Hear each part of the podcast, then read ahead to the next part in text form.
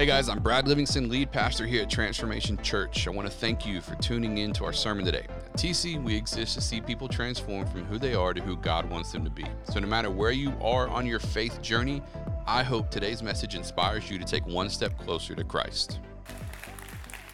Man, we are so excited you guys are here and excited to be back in the soundtracks series. And uh, man, last week was amazing. And, and I know it's already like people are talking about a lot how God's just moving on their heart uh, with a series like this. And so we are excited to be in the next phase. Um, man, when I remember when I took over uh, as lead pastor of the church, uh, there was, we, we kind of went through a season of like people that were with my dad that weren't necessarily with me. They were kind of making like a little bit of an exodus. They were like, we're down with, uh, with the 50 year old guy, but I don't know about this 30 something year old guy, right? And so they kind of they made their way out, and and uh, and so that kind of that was that was kind of a painful season because you're like, man, I felt like I invested in these people too, but some of them were like, it, it was just one of those deals where they weren't supposed to be part of our season, right? And it's like that's fine. So they went on to other churches and stuff like that, and and so we started to build the church, uh, and God started doing amazing things, and and I remember right after that, we kind of uh, went through a season where uh, like we, we were growing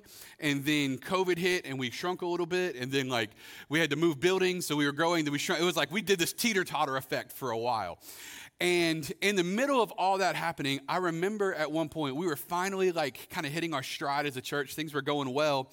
And i don't know if you ever recognize this about life. It's about the times when things start going really really well that really weird stuff starts to show up right? And so uh, we started getting these crazy emails. Pastor Justin used to get all the emails, so we would get these crazy emails about how people like hated me or, or like whatever. That like people didn't like what we were doing, or just like all the hate emails. They go to Pastor Justin, which is perfect because he's a great HR department for that kind of stuff.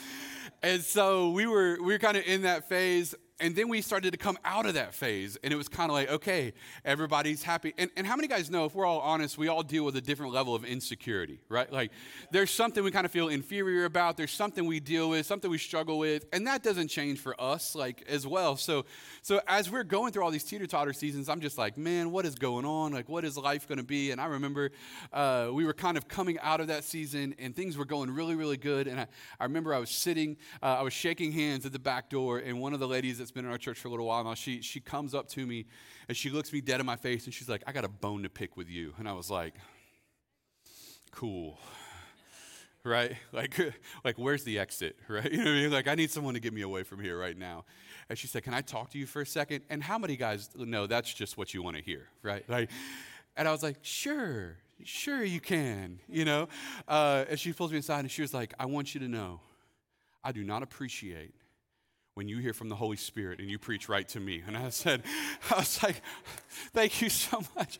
Don't ever do that to me again, right? um, and uh, and it was one of those situations where she was like being really nice, but I, it, the way she came at me, I was like, oh, and now she does that to me all the time now, and now I know it's coming. I'm like, anyway, so. But I say all that to say is how many of us recognize that all of us kind of have, we talked about soundtracks, which is the music that plays in the background of our minds, and how those soundtracks impact the scene that we're living in, right? But there's a thing called broken soundtracks that Jon Acuff talks about in his book. And one of the things he talks about broken soundtracks is that it's, it's the way that we view ourselves and our world. And oftentimes, the broken soundtracks are the negative thoughts that we play on repeat in our mind but they're the ones that we don't necessarily pay attention to. And if we were honest, they just kind of show up. Case in point, how many guys have ever done anything embarrassing in your life? Right? How many of you randomly have that memory pop up in your head for no good reason? Right? And you're like, what an idiot. And you're like, that was 20 years ago, but you're still like, oh, I can't believe I did that, right? Like secondhand embarrassment for yourself two decades later, right? It's like, that's the way it works. And what happens is these broken soundtracks get placed on repeat in our minds. And it, again, it's a broken version of the way we view the world, and it makes very normal things start to get very stressful very easily. Case in point, I want to show you a question and tell me if this wouldn't trigger some things in your mind. You get a text message from your boss, and it says this Can I meet with you? Right? Some of us were instantly like, ah. Now, could that easily be like, a, I want to give you promotion? I don't know. I don't know how often you show up to late to work. I don't know. That's none of my business. That's not my world. Okay. So, But could, could it very easily be a good thing? Right. But what, it, what happens when the broken soundtrack kicks in? Oh, this is bad. Right? Here's another one. Uh, you're in a relationship with somebody and you get this text message Hey, I, I want to talk to you about something. Right? Some of you guys are like, ha, ha, ha, PTSD, right? So like, it tends to show up, right? And, and here, here's what uh, uh, the University of Michigan Medical School, they did a study. And they found out that when your brain experiences social rejection, social rejection, it releases the same opioids into the body that physical trauma does. So, when you experience social rejection, the idea that your boss may fire you, or that this person may break up with you, or that this part of your relationship may, any sort of social rejection, your body actually starts dumping the same opioids, your brain starts dumping it into your body the same way if you were to get into a physical fight or experience a physical trauma or abuse. So, your brain literally processes that information the same way which is why many of us have developed so many broken soundtracks, is because in our life there has been so many moments of some sort of rejection. Now, the interesting part of the study was this they found that even when they knew that the social uh, rejection was fake and part of a study, it didn't impact the fact that they still had the same thing happen. So even though they knew it was fake, they still couldn't help it. How many guys have ever watched a, you were watching and you knew an embarrassing scene was about to come on in a movie or a TV show and you got like stressed out and embarrassed on behalf of this fake character on this TV show, right? Uh, me and my wife, we love to watch uh, uh, one, a bunch of different comedians called Impractical Jokers. I don't know if you guys have ever seen that before. Uh, and there's always like one scene in there where they have to interact with the public and it's fake. We know it's fake. They know it's fake. Now the public doesn't, but it's like, we, but, and Ashley will literally start cringing. All right. Uh, Ashley will literally start cringing uh, as soon as it happens. And uh, so that she'll literally just start looking at it and she's like, I can't watch it. Uh, tell me when it's over. And what's happening is her body is literally receiving and dumping opioids, right, of rejection. So there's a fear of rejection that comes with it. And this is what I want you to understand because we're going to get into this in a second. When faced with fake rejection, your body releases real chemicals. Our team will take care of that. Don't worry about that. Right? When faced with fake rejection, say fake rejection. When faced with fake rejection, your body releases real chemicals. Now, this matters because, again, if we're thinking about how soundtracks are developed in our mind, the music, the, the scene, the information that's playing in the background of our thoughts, and again, like we talked about last week, how you think about yourself is how you're going to view God. And so, if we're dealing with this trauma, we're dealing with this stress, and we're dealing with these problems, and they're shaping the soundtracks, what we may not realize is how we're processing broken soundtracks which is the stigma that all things are going to lead to a bad place, how we process broken soundtracks may in fact be impacting how we filter our thoughts. And today I want to talk to you a little bit how to filter your thoughts. Jane, uh, uh Jon Acuff says this. He says, if you listen to any thought long enough, so if you listen to any thought long enough, it becomes part of your personal playlist.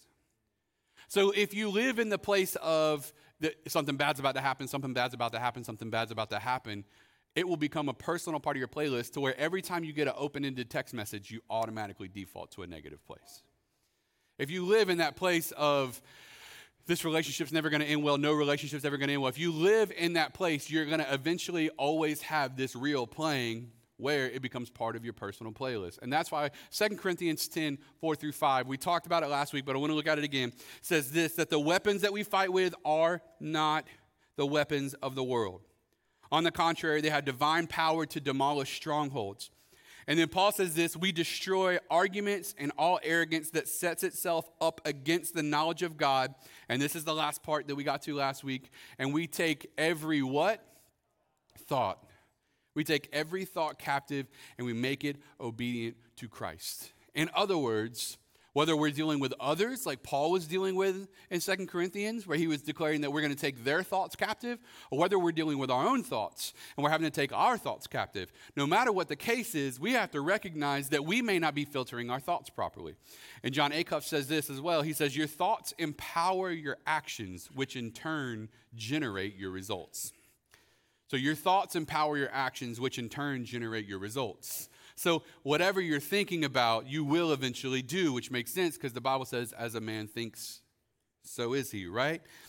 And so, I want to take you to a story of Moses because Moses has this conversation with God and it lays out clearly some of the things that I think we need to understand whenever we're engaging, not just with our lives, but also with the Lord. When we're thinking about our relationship with God, when we're processing all the things, and when we're dealing with broken soundtracks, I want to show you some things that Moses dealt with that I think we deal with all the time.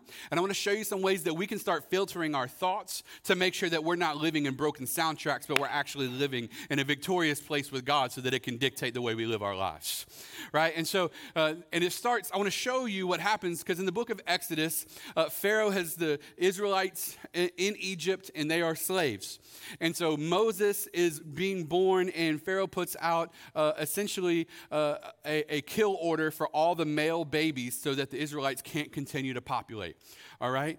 So he gets, uh, Moses is part of that. He's born. His mom hides him. I'm kind of moving quickly through this because I want to get you to the part we're dealing with today.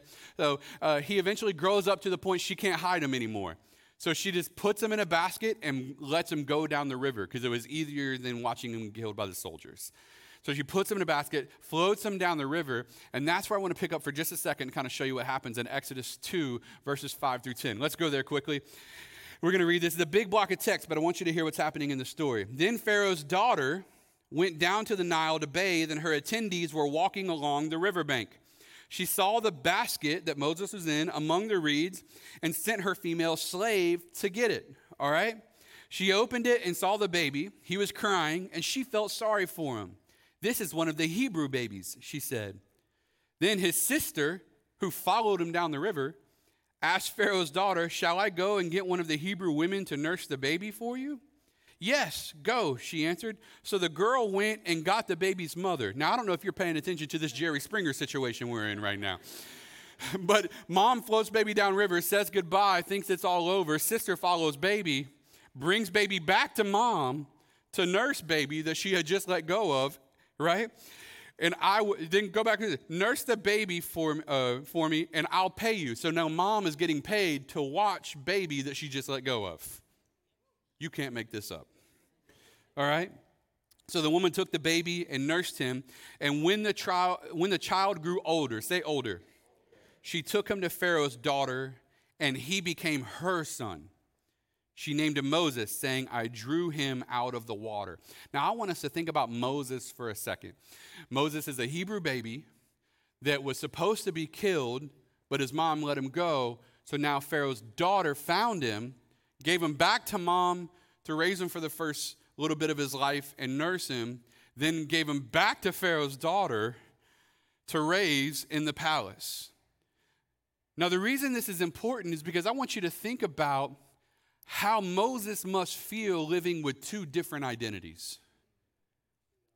Know, knowing he's a Hebrew and he's not supposed to be here, but also living in luxury and in the palace looking out the window at his people and seeing them being abused and killed as slaves while simultaneously eating at the king's table.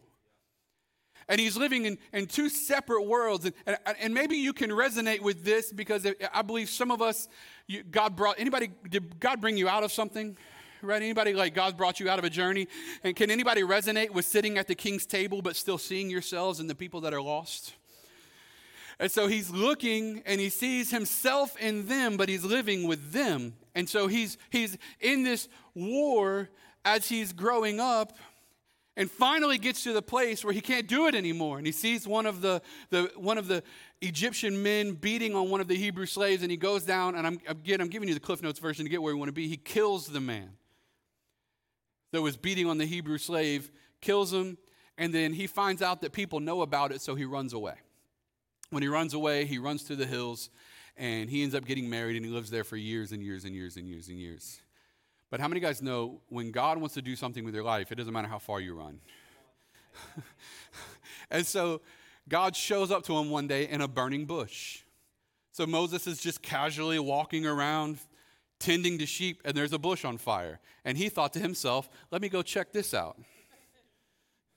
Which I don't know about me, y'all like me. I don't need a reason to go the other way. Y'all know what I'm talking about? I would have hit that with a nope.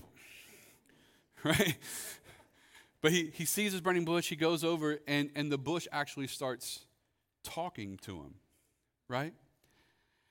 And it's God, it's what, in, in, in biblical terms, it's what we call a theophany.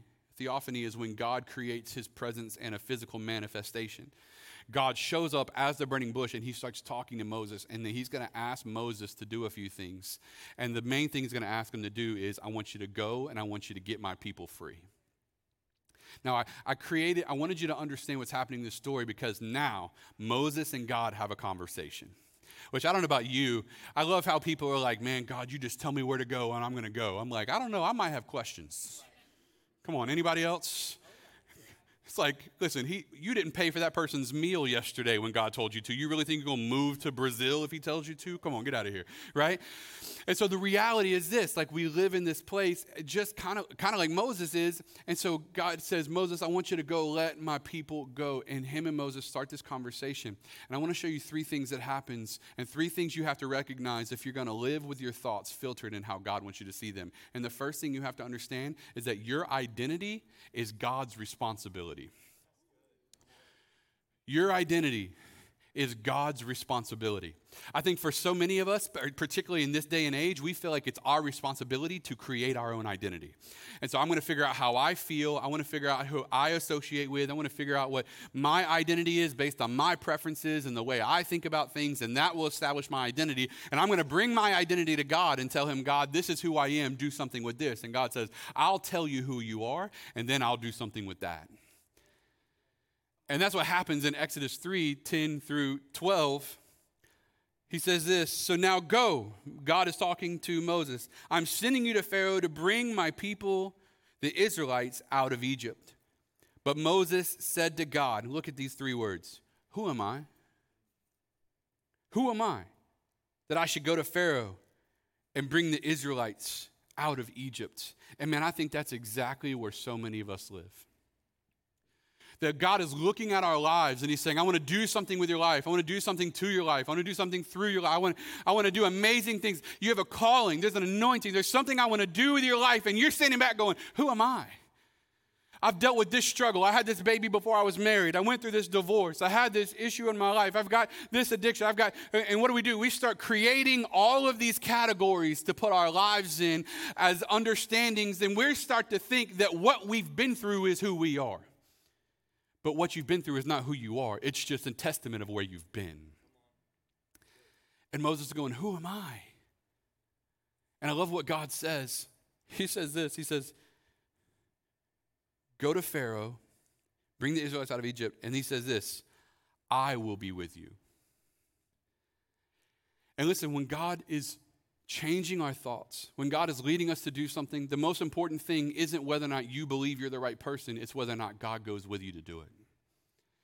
And in our lives, God is speaking the same thing to us that He speaks to Moses. Listen, when He calls you to do something, you don't have to know all of how He's going to do it, you just have to know that He's with you when you do it. And he says, I will go with you. And the first, the first filter I want you to put, because again, we're talking about filtering our thoughts here. The first filter that I want you to think about in your life is this one question Is it true.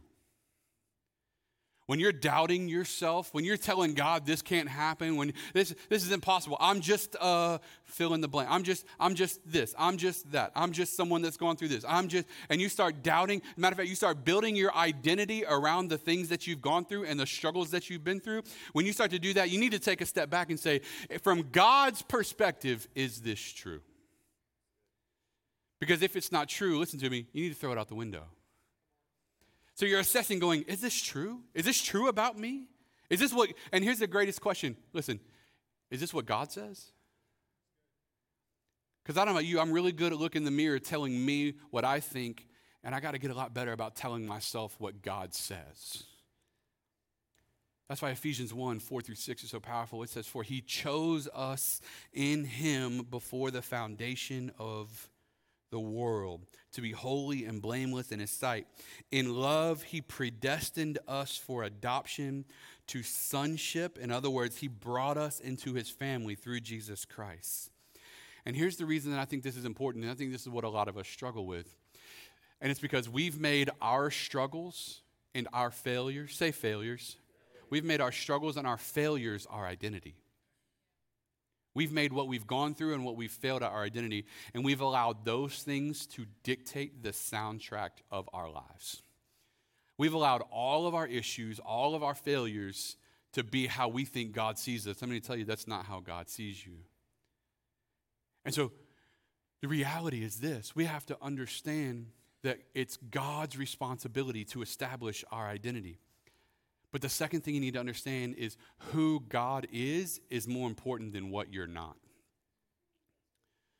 Who God is is more important than what you're not. Because I'm so good at telling God what I'm not. Man, I'm not that. I'm not, I'm not a. I, and, and, and here's how it shows up. Because God will call you to do something, but hear me, God will always call you to do something that it requires more of Him than it does of you. And so here, here's my favorite. God will say, I want you to go do this. And you're like, ah, that's not my personality. I don't think that's what he asked. Come on, right? You're like, ah, God, I'm an introvert. You know, I can't talk to people. God's like, is that what I asked? That's not what I asked. I told you to do something. I didn't ask for what your opinion was about what to do. You want to know why? Who God is is more important than what you're not. God, I'm not that type of person. Well, empowered by the Spirit of God, you can be. Because it's not about what you need to be, it's about what God is and what God will lead you to say yes to. And so God wants to help you get there. And we see this show up again in Moses. Again, this whole conversation with Moses and God, Exodus 4, 10 through 12. So, so he talks to him and he says this Moses pleaded, Oh Lord, I'm not a good speaker. Anybody else resonate with that? God's like, I want you to go talk to this. You're like, ah, I'm not a good speaker. I can't, I don't, I can't put word. What? right? That's what he says. I, he says, I'm not a good speaker. I never have been, and I'm not now, even after you have spoken to me, for I have a speech impediment. Right? And so Moses is telling God, like, listen, I got these issues. I can't even talk. And God's like, "You're talking pretty good right now. Right? And so, so God, him and God are having this conversation, and he's saying, I, I've got this issue, and I don't know about you, but this is exactly where I think many of us fall into because God asked us to do something, and all we talk about is what we don't have. We never recognize what God has given us.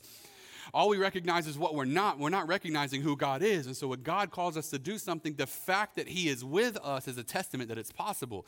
It has nothing to do with whether or not it's our personality type, whether or not we have the resources, whether or not we have whatever it is that we think is necessary to be able to accomplish what God's called us to accomplish. The reality is, what God is asking of us is yes, He'll take care of the rest. So, like, so Moses saying, I got this speech impediment, right? I can't talk. And God responds to him like this, and I love this. He says, Who makes mouths? Come on. God is wild, y'all. This is crazy. he said, Who makes mouths? Jehovah asked him, Isn't I the Lord? Who makes a man so that he can speak or not speak? See or not see, hear or not hear? Now go ahead and do as I tell you, for there's those two words again I will help you to speak well, and I will tell you what to say. Because when God is, it doesn't matter what you're not. And I'm going to tell you today that God is calling and calling. He's looking for the yes from us because if God will, it doesn't matter what we won't, it doesn't matter what we can't.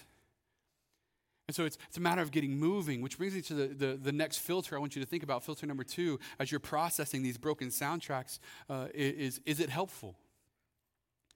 Is what you're telling yourself helpful to what God is asking you to do? I, I can't do that. I've got this speech issue. Is that helpful? Is it helpful that you're telling God your frailties, your failures, the things you can't do? Is it helpful that you're highlighting your insecurities? Is it helpful that you're bringing to the surface all your, your speech impediment or whatever that represents for your personal life? Like, is it helpful that you're highlighting all the reasons why you feel like you can't? Or do we need to look in the mirror and start telling ourselves why God said that we can?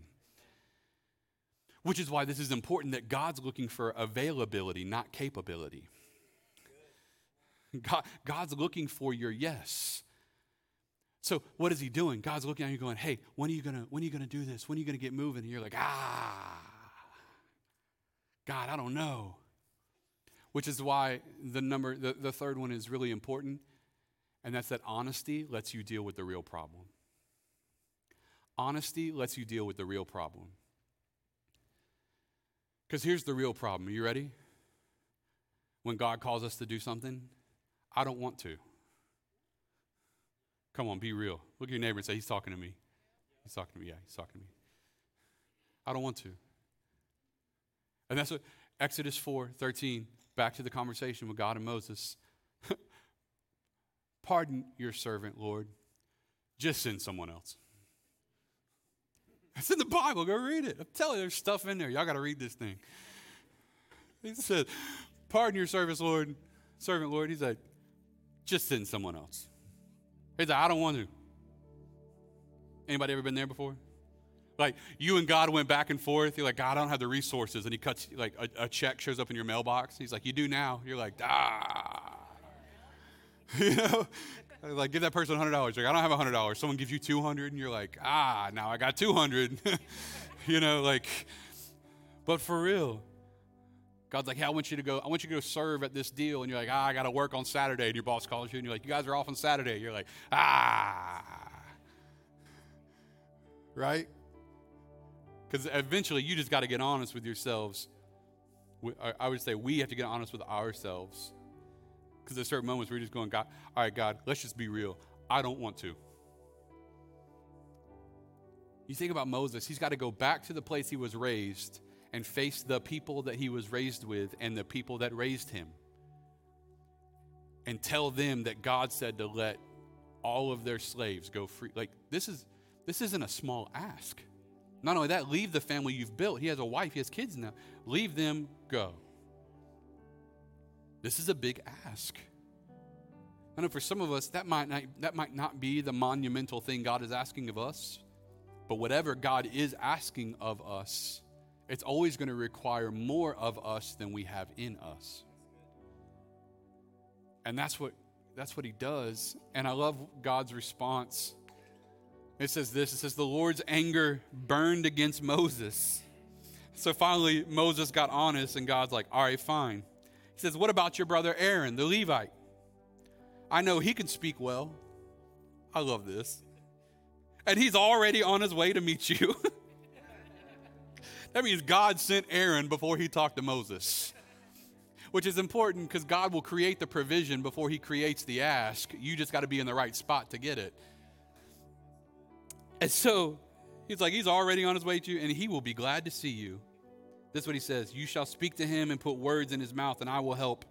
But notice, he says, I'll help just Aaron? No. I'll help both of you speak well, and I will tell you what to say. Because what God calls us to do is what God calls us to do. And He's not interested in all the reasons why we can't. But He also recognized that Moses was going to need someone to go with him.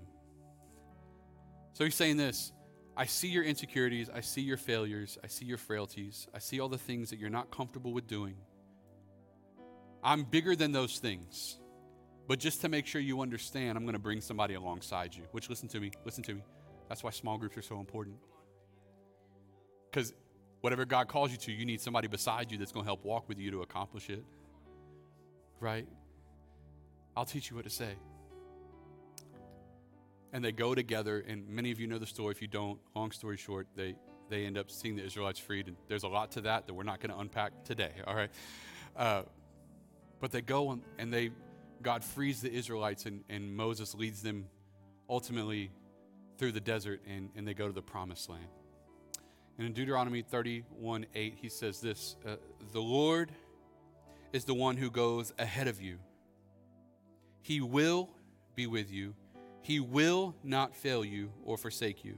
So do not fear or be dismayed. Because what God will do makes what you feel like you can't do irrelevant. God's going to help us get there, which brings me to the third filter. I'm going to go to you quickly as we wrap up today. Is it kind? These are three filters that Jon Acuff gives in his book Soundtracks. Is it, and the third one is, is it kind? Now, it sounds like a very simple one, but here's the way I want you to think about it. How do you feel about you when you've told yourself all the things about yourself that disqualify you? So when you're processing these broken soundtracks, you're going, is this is it true? Is this what God says? Is it helpful? Is it going to help me do what God's called me to do? And is it is this kind to me? Is my response helping me? Is it is it kind to me? Is it kind to the people that God's called me to, to lead? Is it is it kind to the the people that God's called me to serve, love, support, give to, whatever?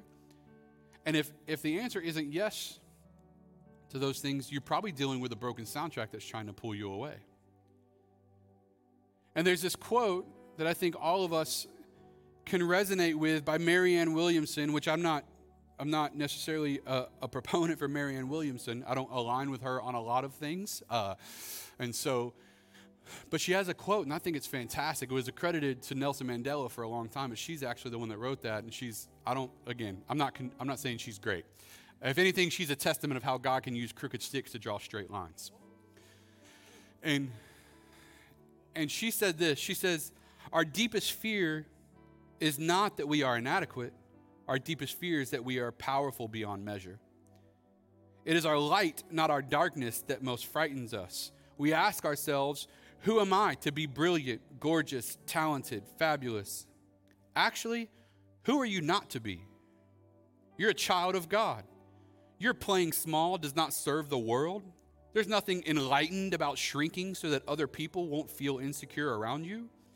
We are all meant to shine as children do. We were born to make manifest the glory of God that is within us. It's not just in some of us, it's in everyone.